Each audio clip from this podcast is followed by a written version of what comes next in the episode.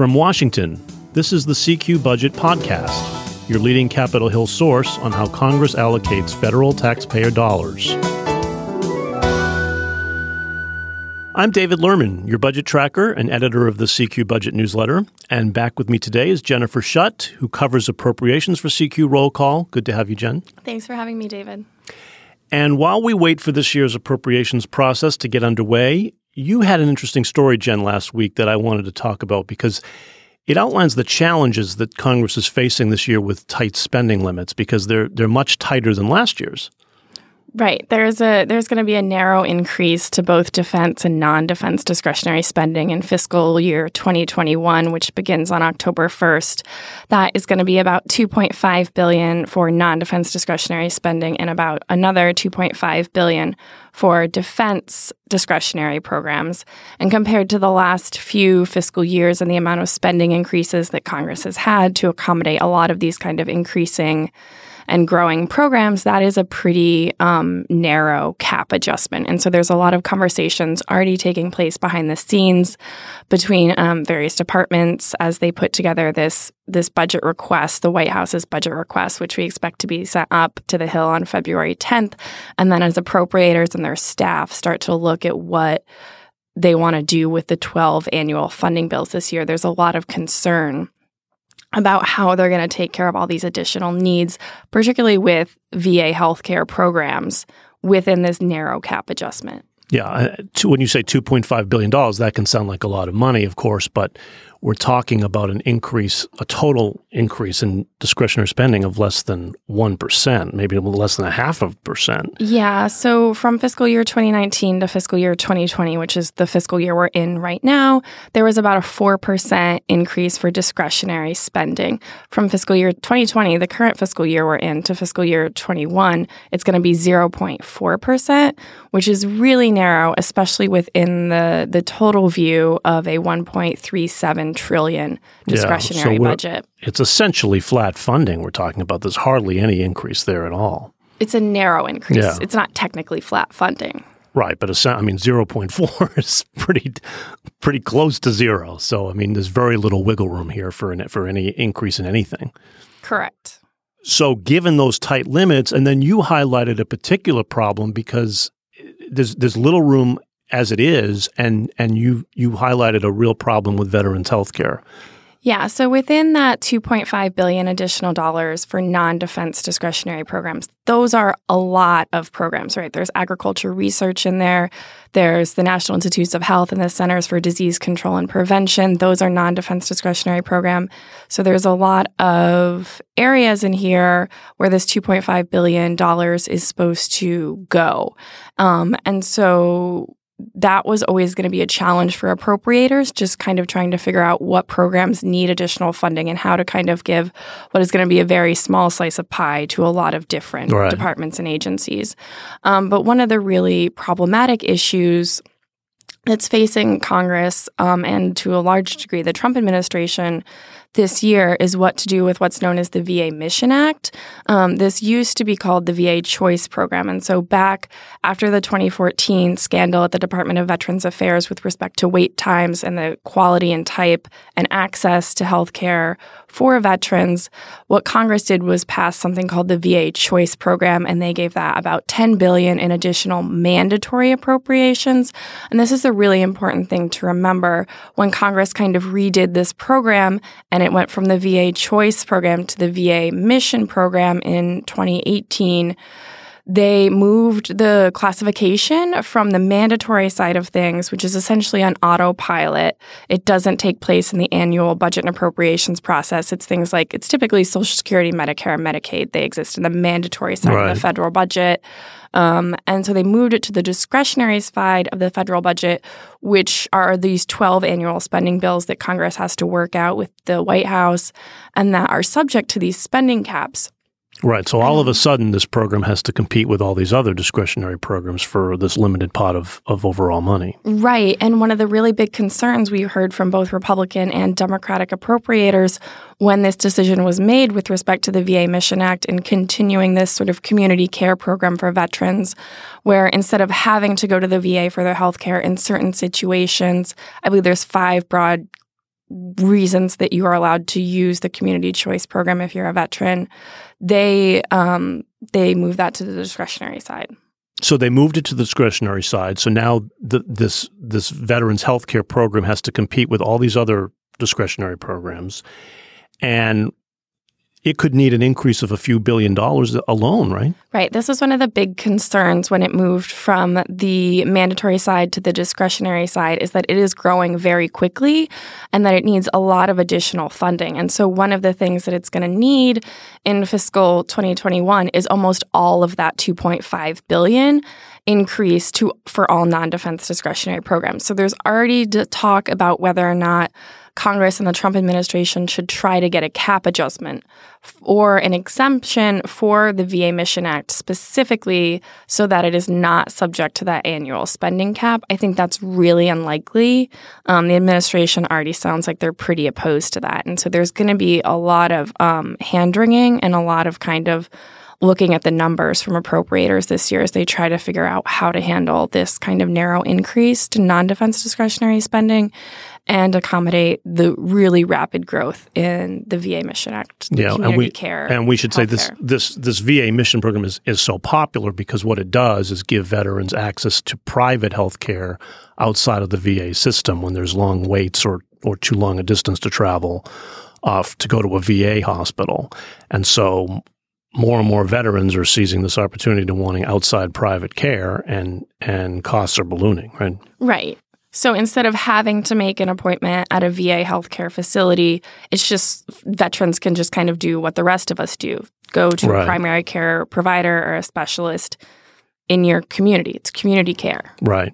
And so if this increases by billions of dollars, it's eating up possibly the entire $2.5 billion that's available of an increase for non-defense programs, or close to it. We don't know the exact figures yet, but that's the concern, right? We have a pretty good idea of what the numbers will be, but we don't have an exact idea until the Trump administration sends its budget request to Capitol Hill on February 10th. We'll get a much clearer idea then. Sure. And I see Doug Sordas here, our colleague on the appropriations team, who also covers tax policy.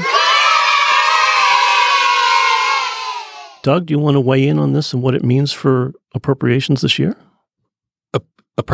I'm sorry, David. I wasn't really listening. I can't stop reading about all these impeachment stories. It's like one story after another. The resolution of do you understand the resolution at all? No, Doug, I know everybody wants to talk impeachment, but there's about 1,000 podcasts right this second taping about impeachment. I think you went into the wrong studio. Yeah, you need to go next door. Okay, I'll go back to my – okay, bye. Well, okay. We can overcome that interruption and return to our regularly scheduled budget and appropriations programming. So you said we're hearing some push for a cap adjustment. That would make this VA mission money exempt from the spending cap and allow them to provide extra for that. And there is a precedent for that. This year they did it with additional funding for the census. But one of the issues is that when Congress and the Trump administration reached agreement on that 2-year spending deal back in last July, which was for fiscal 20 and fiscal 21, they worked that census cap adjustment into the agreement. There was nothing for VA Mission Act worked into the agreement. And it sounds like even though Republicans and Democrats are kind of thinking about that as a possibility, when I checked in with the Office of Management and Budget, they just said, we're going to do this within the caps. We're going to fund VA Mission, but we're going to do it within the caps. And there's also some conversations from fiscal conservatives I talked to. Republican Senator James Lankford, he's an appropriator, and he said, this is additional funding. We've had a lot of spending increases for discretionary spending in these last few years. We can find the money for VA Mission Act somewhere, right? Like there's some programs that we could reduce spending to in order to find this within the $1.37 trillion discretionary budget. And we should say this is an election year, and fiscal conservatives are certainly not going to want to stray from these spending limits. They want to be able to say they're living under these spending limits, and certainly President Trump wants to be able to say he's holding the line on spending and living under these limits, and so it makes it much more difficult to consider exempting this money, right? Yeah, it's going to be a really challenging conversation all around this year and how to fund key programs that are bipartisan. And so this isn't VA Mission Act and, you know, the National Institutes of Health comes to mind as well, are these departments or these programs that have a lot of bipartisan support throughout Congress. And so I think we're going to see members of both parties trying to figure out how to make this math work. Right. And just by way of comparison, I mean, I know like the National Institutes of Health, which is always very popular to fund for medical research, they've been getting an annual increase of something like $2 billion a year alone.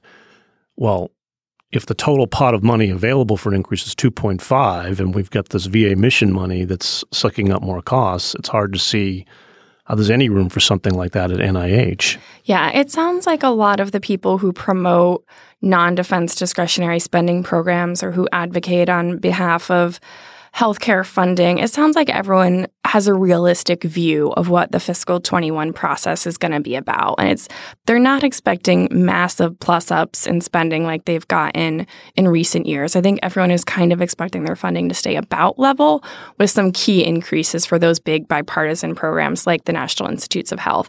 And then I think they're already starting to, in terms of my conversations with some of these stakeholders, they're already starting to look towards the fiscal 22 process because at that point in time, we will be outside of these spending caps debates, essentially, that 2011 deficit reduction law, which has forced the House, the Senate, and the White House to come to the table and sort of deal with these austere spending limits that were set by that 2011 law.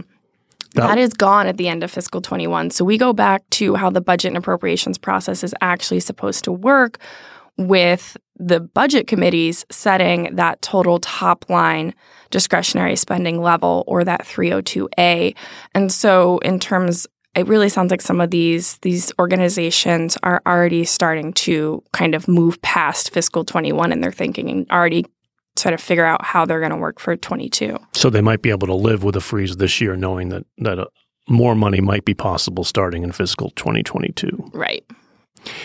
And of course, border wall funding, if Trump wants an increase in border wall funding, that also competes with this. Yes, with the caveat that he's been taking it from other areas. He'll divert from other funding, but if he's hoping for any sizable increase in border wall funding to be appropriated by Congress directly, that obviously that's in the same bind as every other program here. There's not much room for that. Correct. And that border wall funding allocation takes place within the Department of Homeland Security Appropriations Bill. And there's a lot of other areas in that bill in terms of its total allocation that border wall funding is going to have to compete with. Okay. And I see Doug is back with us. I guess you've found something in the budget that might be able to be cut so that we can find extra room now for VA mission spending? No, not really. I'm kind of mired in this Dershowitz argument, and he keeps pointing back to 1868 and Andrew Johnson's impeachment, and I guess I need to go read about that now. All right, well, then I give up. So before we die, I'd like to do something nice. I want to buy you something, but I don't have any money. No, I don't have any money. That does it for us today. If you have any questions or comments about our podcast, we'd love to hear from you. You can drop us an email at cqpodcast@cqrollcall.com. The CQ Budget Podcast is produced by CQ Roll Call. It's a leader in nonpartisan political and policy news and analysis for more than 70 years. CQ Roll Call is part of FiscalNote, a global technology and media company. My thanks again to Jennifer Shutt, our appropriations reporter, for joining me. Thanks, Jen. Thanks for having me. And thanks to Doug Sordas, I guess. Thanks, Doug. Always great to be here, David. Do we need to thank him? I guess we do. And thank you all for listening. I'm David Lerman, your budget tracker. You can stay up to date by subscribing to the CQ Budget newsletter. Be sure to subscribe to this podcast. You can find us on Apple, Spotify, Stitcher, NPR One, or just Google the phrase CQ Budget Podcast. And we'll be back next week.